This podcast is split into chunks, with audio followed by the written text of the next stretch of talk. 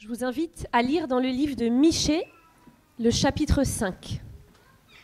Michée 5.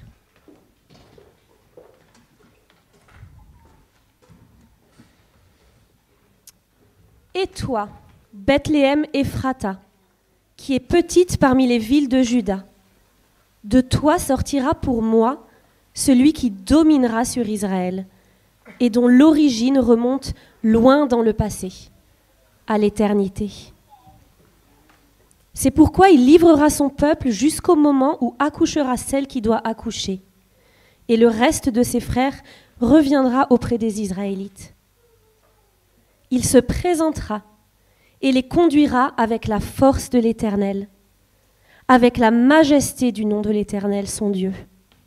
Et ils auront une habitation assurée car sa grandeur sera reconnue jusqu'aux extrémités de la terre. C'est lui qui ramènera la paix. Lorsque l'Assyrien viendra dans notre pays et qu'il pénétrera dans nos palais, nous enverrons contre lui sept bergers et huit princes du peuple. Ils conduiront avec l'épée le pays d'Assyrie et le pays de Nimrod à l'intérieur de ses portes. Il nous délivrera ainsi de l'Assyrien lorsqu'il viendra dans notre pays et qu'il pénétrera sur notre territoire. Le reste de Jacob sera, au milieu des peuples nombreux, pareil à une rosée qui vient de l'Éternel, pareil à des gouttes d'eau sur l'herbe. Elles ne comptent pas sur l'homme, elles ne dépendent pas des humains. Le reste de Jacob sera parmi les nations, au milieu des peuples nombreux, pareil à un lion parmi les bêtes de la forêt pareil à un lionceau parmi les troupeaux de brebis. Lorsqu'il passe, il piétine et déchire cent personnes pour délivrer ses victimes. Que ta main se lève sur tes adversaires et que tous tes ennemis soient supprimés. Ce jour-là, déclare l'Éternel, je supprimerai du milieu de toi tes chevaux et je détruirai tes chars. Je supprimerai les villes de ton pays et je renverserai toutes tes forteresses. Je supprimerai de chez toi la magie et tu n'auras plus de devin. Je supprimerai du milieu de toi tes idoles et tes statues et tu ne te prosterneras plus devant ce que tes mains ont fabriqué. J'arracherai du milieu de toi tes poteaux sacrés et je détruirai tes villes. J'exercerai ma vengeance avec colère, avec fureur, contre les nations qui n'ont pas écouté. Si vous n'avez pas encore ouvert votre Bible, si vous comptez sur l'écran, ouvrez vos Bibles. On est dans Michée 5, euh, comme, euh, comme vous avez vu. Euh, cette semaine, nous terminons la deuxième série de prophéties que Michée donne dans ce livre. C'est vrai que j'ai oublié de mentionner ça avant. Il y a deux, on, a déjà fait deux sur trois. si on les regroupe, la première série, c'est le chapitre 1 à 3, la deuxième, 4, 4 à 5, 4 et 5 et la troisième, 6 et 7. Donc, juste pour rappeler de ce qu'on a vu jusqu'ici, si vous nous rejoignez pour la première fois, après avoir prononcé le jugement contre son peuple, et, promis de préserver un reste euh, parmi eux à qui il montrera de la grâce, Dieu a commencé à donner des promesses de restaurer Jérusalem à sa gloire euh, précédente. Mais cette restauration ne va pas ressembler à, ce qu'on pense. Une partie de cette restauration a lieu maintenant. Elle viendra processus, un processus, processus douloureux, euh, mais merveilleux, comme on l'a vu il y a deux semaines. La plus grosse partie viendra après, à la fin du monde actuel, au retour de Christ, euh, ce qui veut dire que cette restauration sera à ce moment-là totale. Alors la question qui reste pour les lecteurs de Michée à ce point, c'est comment est-ce que cette restauration finale viendra? Et quel sera un peu le chemin qui nous mène vers elle? Arnaud a commencé à nous en parler dimanche dernier en nous montrant les, quatre premiers versets de ce chapitre qu'on a lu. Et, l'arrière-plan euh, qui est très important à comprendre, celle de l'alliance que Dieu avait faite avec son peuple, qui est à la fois la raison pour sa colère, légitime et juste contre euh, leur péché, mais aussi la raison pour sa fidélité pour les bénir et pour les aimer. Euh, quand j'ai fait le planning des prédications de ce livre il y a six mois de cela, quand, pardon, J'exagère un petit peu, 3-4 mois euh, avant le début de l'année. Euh, quand je faisais des découpages euh, du texte, j'ai décidé de prendre du temps en plus pour voir ces quatre versets de manière distincte, à part ce qu'on a fait dimanche dernier. Mais il ne faut pas non plus les isoler du reste du passage parce que c'est, ils vont bien ensemble. Et donc, on va revoir, euh, relire ensemble ces, deux, ces quatre premiers versets aujourd'hui pour nous souvenir du contexte. Et puis, on va continuer euh, euh, dans le reste du chapitre parce que, honnêtement, je ne vois pas comment on pourrait comprendre le reste du chapitre sans le début aussi. C'est un texte très compliqué, avec beaucoup d'images obscures, un peu difficiles. Et donc, je vous dirai dès maintenant où on va. on va voir qu'en premier lieu, Dieu a promis un roi berger pour sauver son peuple, euh, que, ce, que ce roi berger exercera son autorité à travers son peuple. Et troisièmement, que le roi berger protégera la sainteté de son peuple. On a, on a beaucoup de choses à voir ici, donc euh, je, vais essayer d'aller vite. Gardez bien vos Bibles devant les yeux euh, pour ne pas vous perdre. donc on va, on va lire déjà à partir du verset 1 de nouveau. Et toi, Bethléem Ephrata, qui est petite parmi les villes de Juda, de toi sortira pour moi celui qui dominera sur Israël et dont l'origine remonte loin dans le passé, à l'éternité. Alors, si, vous avez déjà été à l'église pour Noël, ou, surtout si vous avez grandi dans l'église et vous avez vécu, je ne sais pas, une vingtaine, trentaine de Noël, vous avez entendu les versets 1 à 4 mille fois déjà. Et donc, ça pourrait être difficile de saisir à quel point cette prophétie est monumentale. Le verset 1 fait une transition. Je ne sais pas si vous vous rappelez d'il y a deux semaines, une transition d'une Jérusalem animée par la guerre à la fin du chapitre 4 à une petite ville qui s'appelle Bethléem, dans une petite région d'Israël appelée Ephrata. Donc Bethléem, Ephrata. Bethléem était une, petite ville qui n'était pas importante, à part pour une seule raison, que c'était la ville natale du roi David, le plus grand roi de l'histoire d'Israël. Michée dit que dans cette petite ville, il y a un autre roi qui va naître, qui sera encore plus grand que David.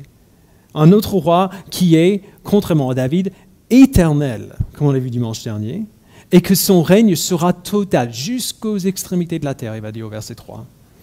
Si vous n'étiez pas là la dernière fois, je suis désolé de vous, je vais le spoiler pour vous le roi dont il parle, c'est Jésus-Christ. Comme on sait, si on a lu le Nouveau Testament, Jésus est né dans la ville de Bethléem. Ce n'était pas sa ville, Jésus a grandi à Nazareth. Et d'ailleurs, euh, les chefs religieux qui ne pensent pas qu'il est, euh, euh, que, Jésus est le Messie parce qu'il vient de Nazareth, on comprend pourquoi ils sont un peu confus. Euh, euh, ses parents terrestres, Joseph et Marie, étaient à Bethléem au moment de sa naissance. C'est pour ça qu'il est né dans cette ville plutôt que, euh, que chez lui.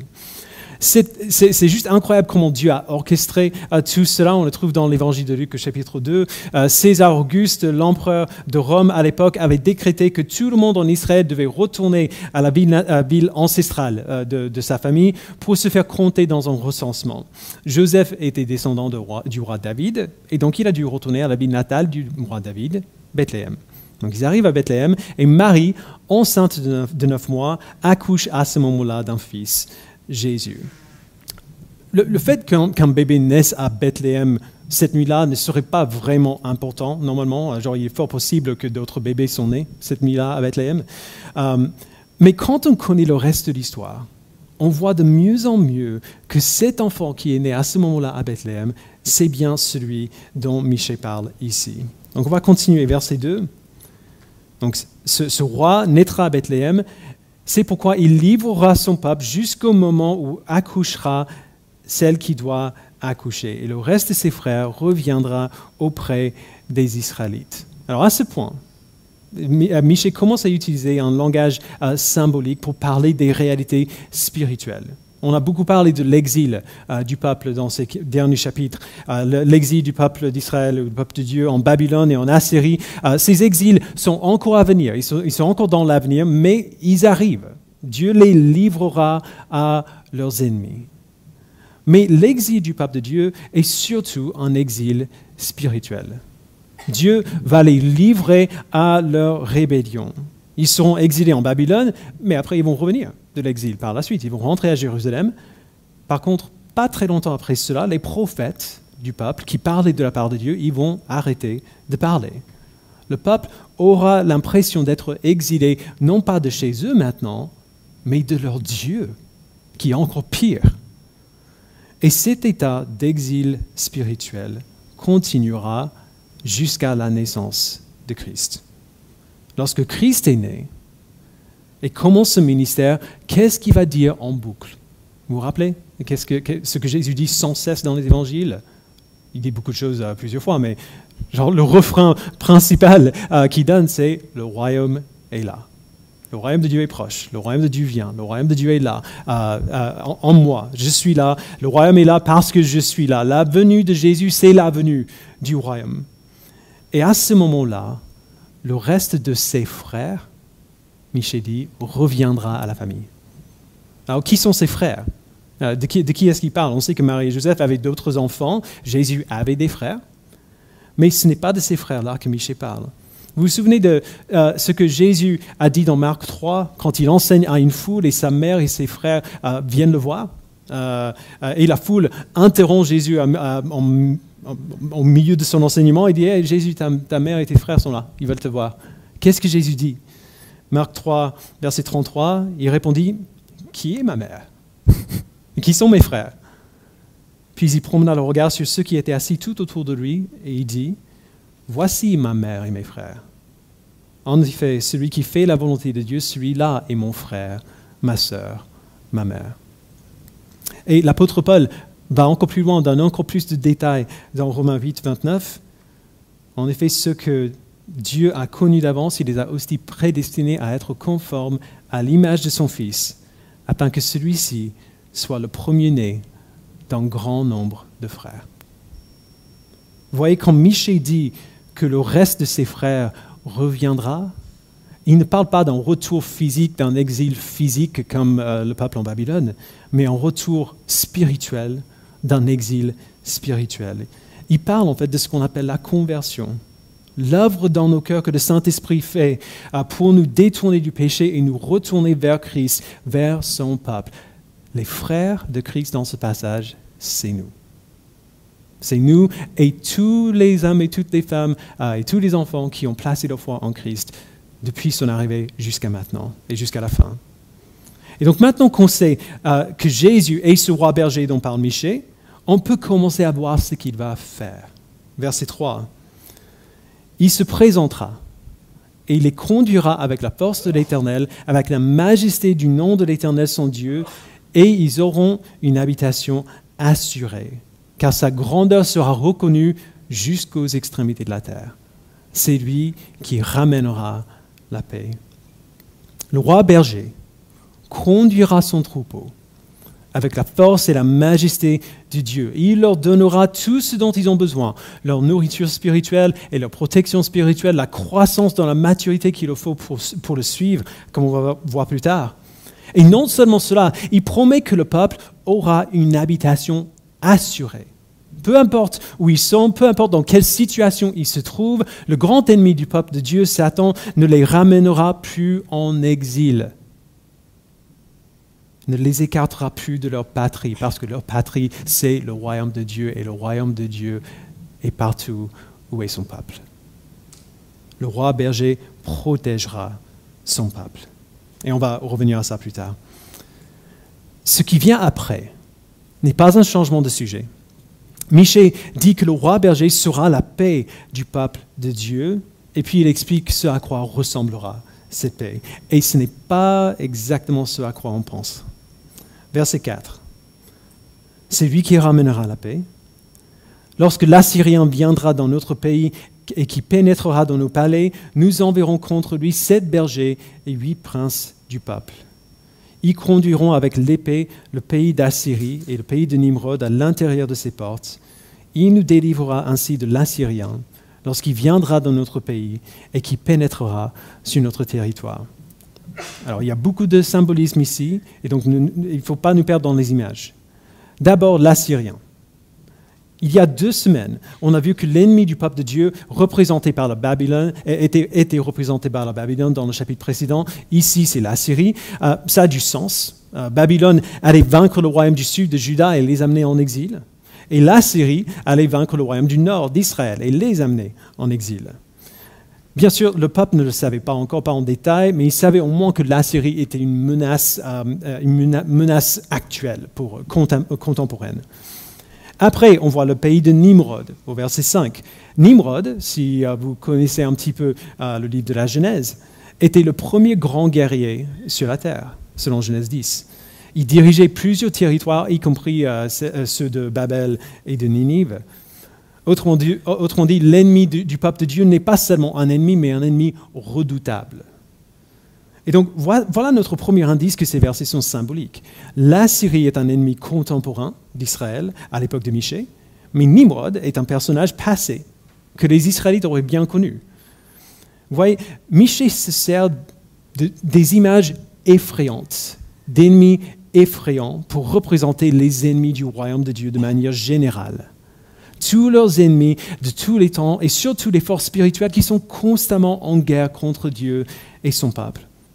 Autrement dit, en, montrant les ennemis comme ça, il nous montre les enjeux et puis il dit que le roi berger délivrera son peuple de tout cela, de tous ses ennemis. Maintenant, qui sont ces sept bergers et huit princes du peuple euh, au, verset, euh, au verset 4 euh, Ça peut être huit dirigeants selon la traduction aussi. On verra un peu plus de détails dans un instant, mais on peut le résumer simplement en, le redisant ainsi. Dieu enverra le nombre parfait de protecteurs et de leaders pour diriger son peuple. le numéro 7 en hébreu symbolise la perfection et 8 plus que suffisant, plus qu'il ne le faut. Et donc, qui sont ces protecteurs? Qui sont ces bergers que Dieu promet d'envoyer? Eh bien, déjà, nous savons que plus d'une fois, Christ s'est appelé le bon berger. Dans l'évangile de Jean, il dit, euh, dit euh, dans Jean 10, verset 11 et, au verset 14. Et il a donné à ses apôtres l'autorité de continuer son travail de berger après lui.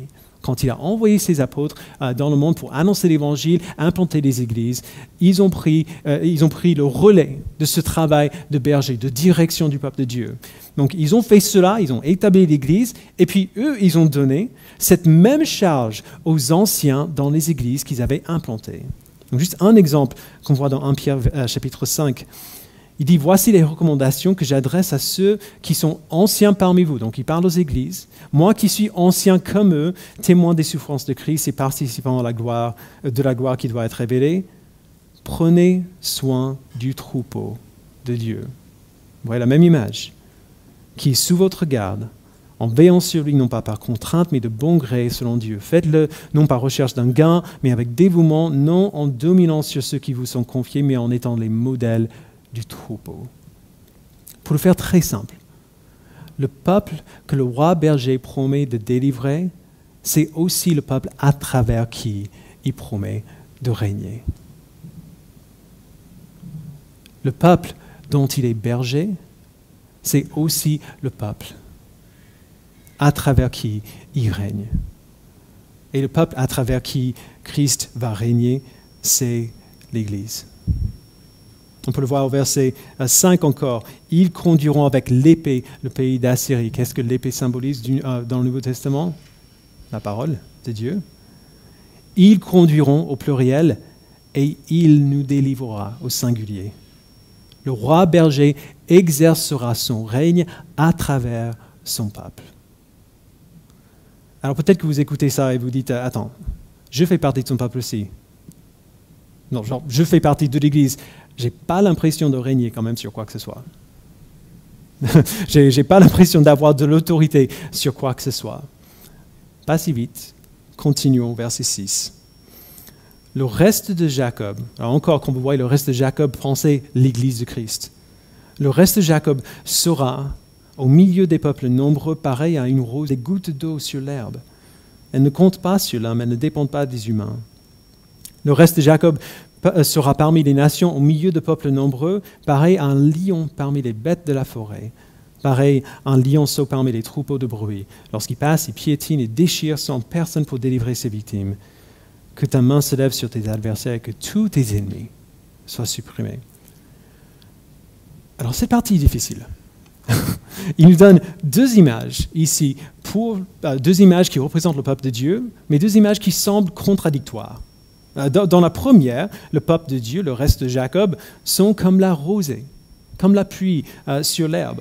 Les hommes ne contrôlent pas son effet, la pluie et la rosée viennent de Dieu et Dieu décide quand elles tombent. Mais dans tous les cas, elles sont une bénédiction. on se souvient que euh, Miché, il, vit dans une société agraire au, Moyen-Orient. La pluie signifie la vie pour les récoltes. Et donc Miché dit que le peuple de Dieu sera une bénédiction au milieu de plusieurs peuples. C'est une image excellente de ce qu'on voit Christ faire dans l'Église. Le dernier acte euh, de, Christ qu'on voit dans l'évangile de Matthieu, c'est d'envoyer ses disciples prêcher la bonne nouvelle de l'évangile à toutes les nations. On le voit à la fin de Matthieu 28.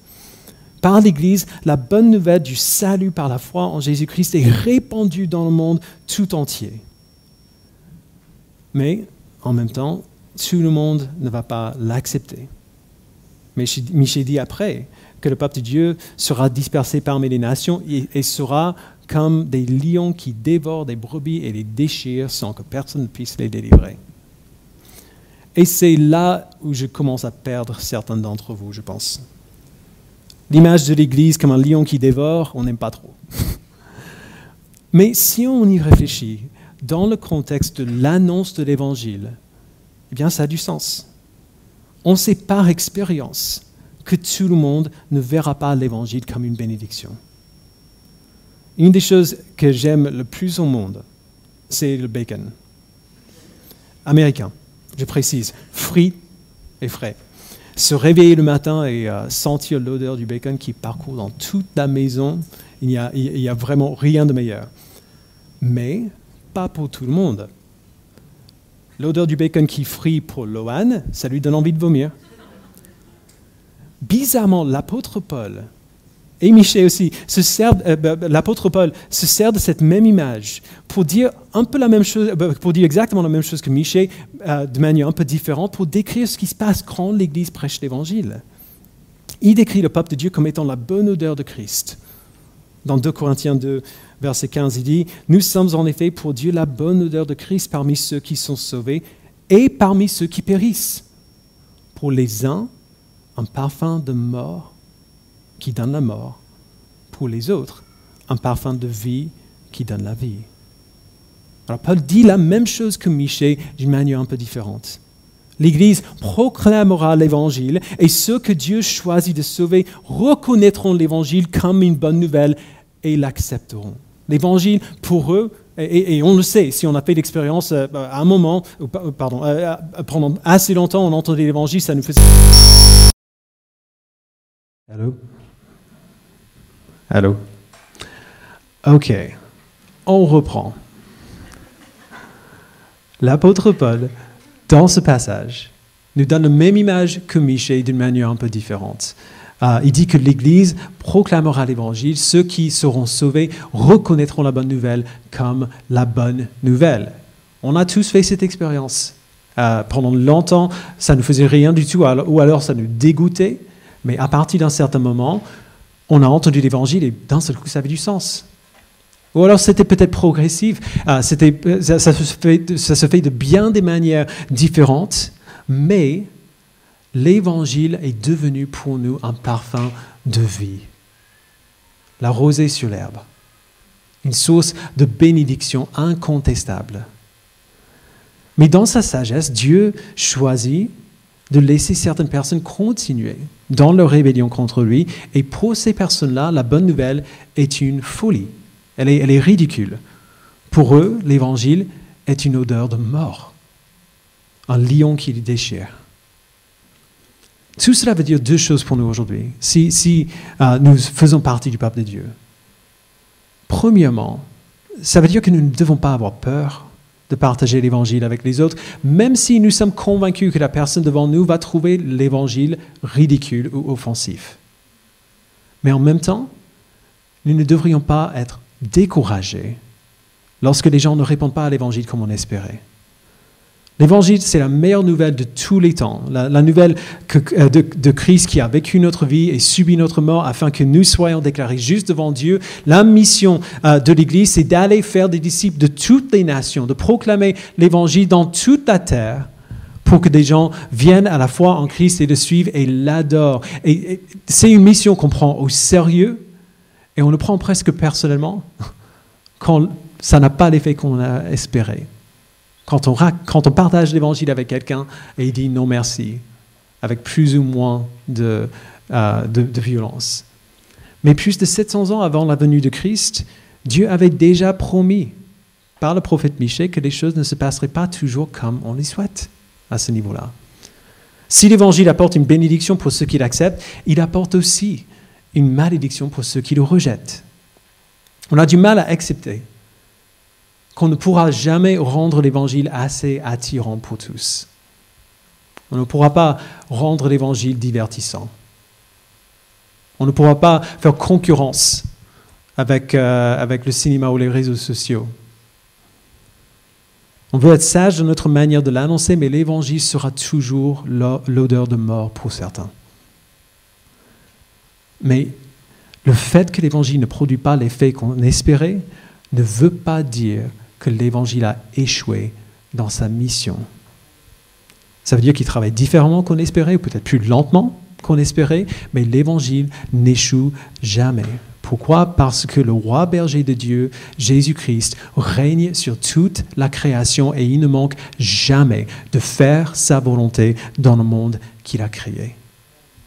Et donc, il ne faut pas avoir peur de partager l'Évangile, mais on ne doit pas non plus nous décourager lorsque l'Évangile ne produit pas l'effet qu'on désirait. L'Évangile fait toujours son boulot exactement comme Dieu le désire. Donc, le roi berger vient pour délivrer son peuple de leur exil et pour exercer son règne à travers eux. Et ce qu'on voit ensuite, c'est que puisque le roi berger exerce son autorité à travers son peuple, le roi berger s'occupera de purifier son peuple en vue de ce travail-là. Euh, verset 9, lisons. Ce jour-là, là, déclare l'Éternel, je supprimerai du milieu de toi tes chevaux et je détruirai tes chars. Je supprimerai les villes de ton pays et je renverserai toutes tes forteresses. Je supprimerai de chez toi la magie et tu n'auras plus de devin. Je supprimerai du milieu de toi tes idoles et tes statues. Tu ne te prosterneras plus devant ce que tes mains ont fabriqué. J'arracherai du milieu de toi tes poteaux sacrés et je détruirai tes villes. J'exercerai ma vengeance avec colère, avec fureur contre les nations qui n'ont pas écouté. Essentiellement, ce qu'on voit ici, c'est Dieu qui débarrasse le royaume d'une chose afin de faire la place pour autre chose. Euh, c'est comme une cure. Il y a plusieurs types de cures qu'on peut faire, des cures des désintoxication, des cures de purification, ainsi de suite. J'avoue que la première chose à laquelle j'ai pensé quand, j'ai lu cette, cette, partie du texte, euh, c'est la cure que ma gastro-entérologue m'a prescrite euh, l'année dernière. C'était horrible. C'était horrible. Euh, je devais boire plusieurs litres d'une boisson affreuse qui, en gros, me rendait très malade pendant un certain temps. Je passe les détails. You're welcome. mais en fin de compte, on se retrouve à la fin le corps totalement vidé on est juste lessivé, il ne, reste plus rien. On a l'impression d'être tout dessiqué comme un, comme un raisin sec. Mais quand on a vidé son corps des mauvaises choses qui sont là, on peut commencer à le remplir de bonnes choses à la place. Le docteur n'a pas dit faites cette cure et puis continuez comme avant. Avec la cure, il m'a prescrit, euh, prescrit un régime spécifique d'aliments spécifiques que je devais manger chaque jour la, cure, c'était une des pires expériences de ma vie. Mais quand j'avais terminé et que je commençais à manger ce qu'elle m'a dit de manger, eh bien, je me sentais mieux. Et pas, seulement mieux que pendant la cure, ça n'aurait pas été difficile. Je me sentais mieux que depuis des années. J'ai quelques problèmes chroniques depuis mon adolescence et depuis six mois maintenant, ces problèmes sont presque tota-, totalement disparus. Pourquoi? Parce que je suis passé par la souffrance pour me débarrasser du mauvais afin de faire de la place pour le bon. C'est ce que Dieu décrit ici, mais sur un plan moral et spirituel. C'est une cure de tous les péchés dont il accuse le pape depuis le début de ce livre. Regardez, euh, regardons à la liste. Il supprimera les chevaux et les chats, autrement dit les instruments de guerre, de, la violence contre euh, d'autres êtres humains, verset 9. Il supprimera les villes et les forteresses, euh, autrement dit les lieux de corruption où les leaders du peuple exerçaient leur pouvoir, verset 10. Il supprimera euh, la magie, genre, ça parle de magie Harry Potter, euh, mais vraiment genre les pratiques de sorcellerie, la divination, un des moyens d'influence du diable à l'époque de Michée et encore aujourd'hui. verset 11. Et enfin, il supprimera l'idolâtrie les statues, les poteaux sacrés, les idoles, euh, comme on a vu euh, euh, plus d'une fois dans ce livre. L'idolâtrie est la plus grande offense au bon règne de Dieu sur son peuple. Alors tout ce qui a amené le peuple à leur état actuel, où ils sont sous la menace du jugement de Dieu, tous les péchés qui, qui les guettent depuis si longtemps, leur seront enlevés. Dieu promet. Et pendant l'exil, pendant leurs exils euh, en Babylone, euh, en, Babylone en tout cas, on avait l'impression que cela s'est passé. Les leaders corrompus ont vu toute leur puissance euh, enlevée, toute leur possibilité d'abuser des autres était partie. Le peuple était éloigné de leurs idoles, de, de, leur temple païen. Ils n'avaient plus l'occasion de, de pécher comme avant. Alors bien sûr, ce n'était pas le cas pour tout le monde. Certains ont certainement choisi d'adorer les dieux des Babyloniens et des Assyriens. Mais quand on voit par exemple Daniel et ses amis refuser de suivre les mêmes rituels païens que les, Babyloniens, quand on voit le peuple euh, retourner à Jérusalem après leur libération et reconstruire les murs et reconstruire le temple, on voit la foi renouvelée du peuple. On a l'impression que euh, ce que Dieu a promis là, ça s'est passé. Ils, sont retournés à Dieu après lui avoir tourné le dos depuis si longtemps. Mais on continue de lire et on voit que cette purification n'a pas duré pour toujours. Les leaders sont devenus de nouveau corrompus. Le peuple était de nouveau attiré par l'idolâtrie. Alors c'était un peu plus doux qu'avant peut-être, mais ces choses sont revenues. Alors soit cette prophétie était erronée et Dieu a échoué, soit cette prophétie parlait de quelque chose de plus grand encore. Et c'est bien le cas. Dieu promet que ce jour-là, c'est-à-dire au, jour du retour du roi berger pour renouveler la terre et pour juger le péché, ce jour-là, il purifiera parfaitement son peuple. Il les purifiera d'abord de leur dépendance de la puissance terrestre, leur dépendance des chevaux et des chars et des forteresses, de la, de la force militaire. Ils ne dépendront plus de leur propre force, mais de Dieu seul. Il les purifiera de la fausse spiritualité, de se tourner vers des illusions pour leur force et pour leur vie. Ils sauront que la seule vraie spiritualité, la seule vraie puissance spirituelle, la seule vraie religion se trouve en Dieu seul. Et il les purifiera de l'idolâtrie. À partir de ce moment-là, au jour de son retour, il sera absolument et éternellement impensable d'adorer un autre Dieu. Le peuple de Dieu adorera Dieu seul. Et en plus de tout cela, verset 14, Christ exercera la vengeance contre les nations qui n'ont pas obéi, ces nations et ces personnes qui historiquement se dressaient en ennemis du peuple de Dieu. Tout péché, il promet, sera enlevé de son peuple et toute menace aussi sera enlevée de son peuple. Le roi berger protégera son troupeau en régnant sur leur sainteté, sur leur pureté et il protégera son peuple en gagnant la victoire contre leurs ennemis. Alors tout ça a l'air merveilleux et, on aimerait bien y être maintenant. Euh, on, aimerait ressembler à ça aujourd'hui, ressembler à Christ aujourd'hui. On aimerait réfléchir comme lui, parler comme lui, agir comme lui.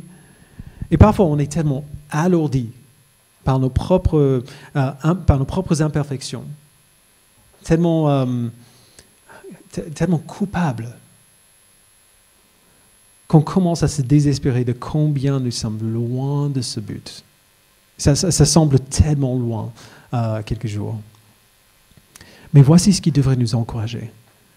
Si nous sommes en Christ, si Dieu nous a donné la foi en lui, alors nécessairement, ce processus a déjà commencé. Cette promesse, cette promesse a déjà commencé à se réaliser. J'ai rencontré Christ à l'âge de 21 ans. Et même si j'ai encore énormément de progrès à faire, je, peux quand même dire avec certitude que je ne suis pas la même personne aujourd'hui qu'il y a 20 ans. Je ne désire plus les mêmes choses qu'avant, je ne poursuis plus les mêmes choses qu'avant. Alors, je, suis toujours moi-même. Euh, j'aime toujours les livres, les films, la musique. J'ai toujours plus ou moins la même personnalité qu'avant. Mais mon orientation, le, point de focus de ma vie a totalement basculé. Je ne suis plus aussi dépendant de ma propre force pour réussir qu'avant.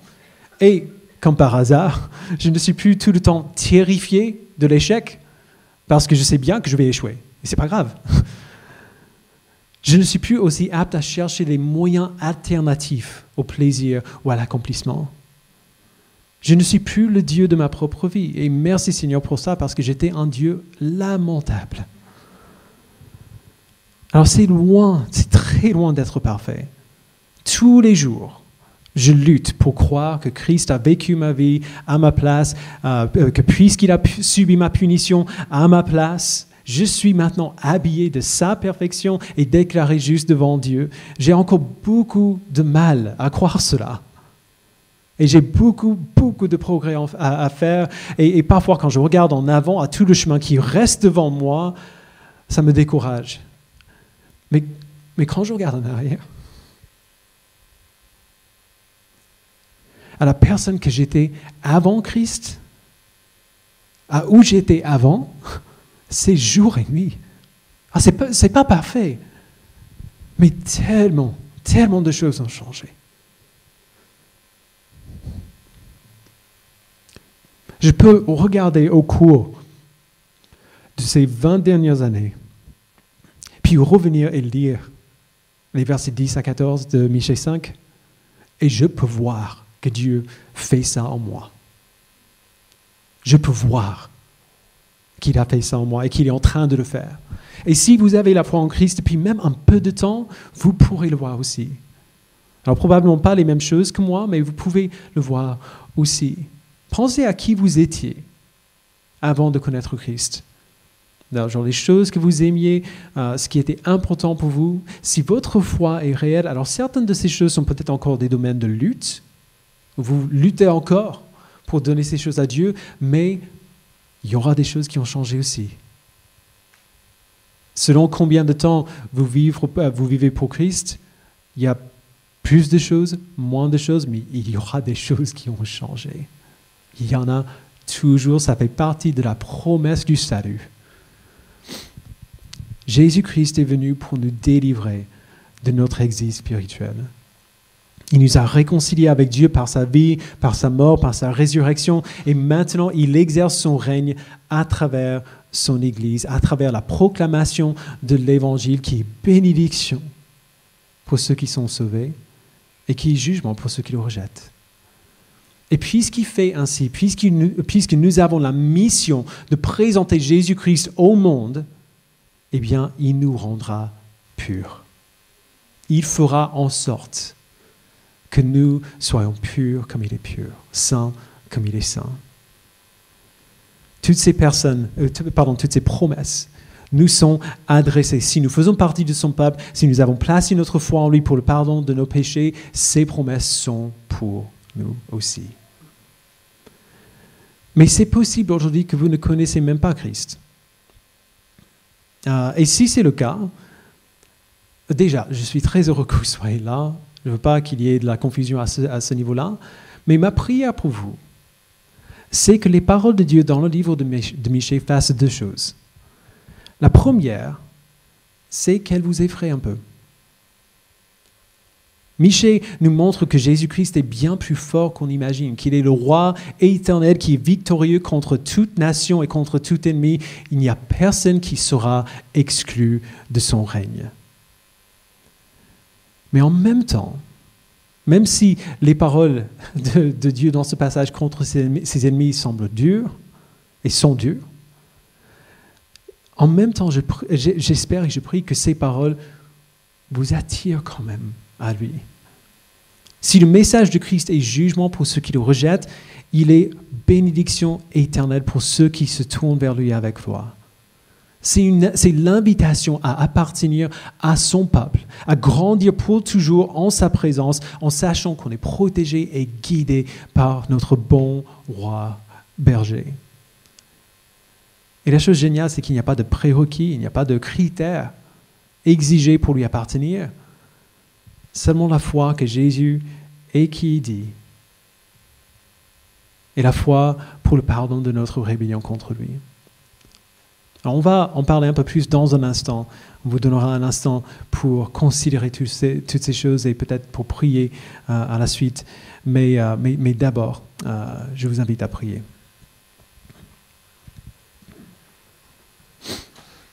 Père, merci infiniment pour, pour la promesse du roi berger qui est Jésus-Christ. Nous ne méritons pas un roi comme ça. Nous ne méritons pas une direction comme, comme cela. Nous ne méritons pas le soin que tu nous apportes. Nous ne méritons même pas d'être dans ta présence, de pouvoir t'adresser la parole.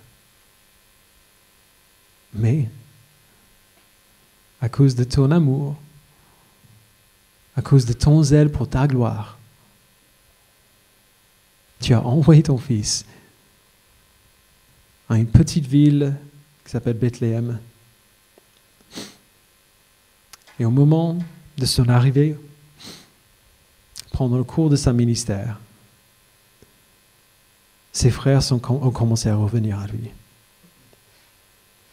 Tu as établi à travers lui des personnes pour établir l'Église. Et à travers l'Église, tu annonces ta bonne nouvelle. Donc nous, nous prions, Père, que cette bonne nouvelle soit une bénédiction, une, une rosée sur l'herbe, une odeur de vie pour ceux et celles qui l'entendent. Mais nous respectons et nous acceptons avec, avec joie aussi ta sagesse dans toutes ces circonstances-là. Nous acceptons ta sagesse lorsque les choses ne se passent pas exactement comme on espérait. Nous prions que tu nous donnes confiance en toi-même, en ta sagesse, en ta bonne volonté, et que nous n'arrêtions pas de prier pour nos parents qui rejettent encore Dieu après, euh, après tellement longtemps, pour nos frères ou nos sœurs qui le rejettent après si longtemps, pour nos amis, pour nos voisins. Le fait qu'ils le rejettent aujourd'hui ne veut pas dire que c'est pour toujours. Merci Seigneur. Donne-nous de te faire confiance dans tout cela, dans ta volonté et dans le timing de ta volonté. Et pour que nous soyons aptes, pour que nous soyons, pour que nous soyons bien habilités pour porter ta bonne nouvelle au monde dans la vérité de qui tu dis être.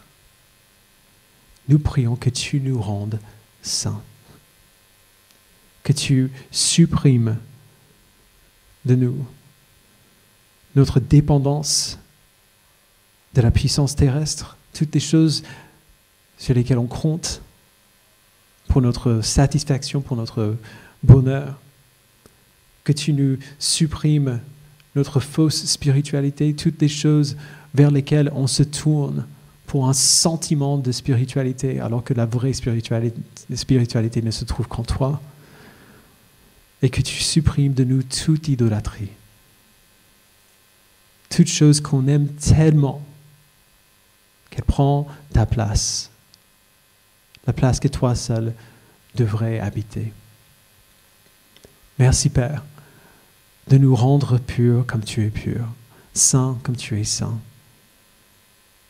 Et ainsi que nous puissions partir de ce lieu habilités, outillés pour annoncer ta bonne nouvelle avec sagesse, avec clarté et avec joie. Au nom de Jésus-Christ, nous le prions. Amen.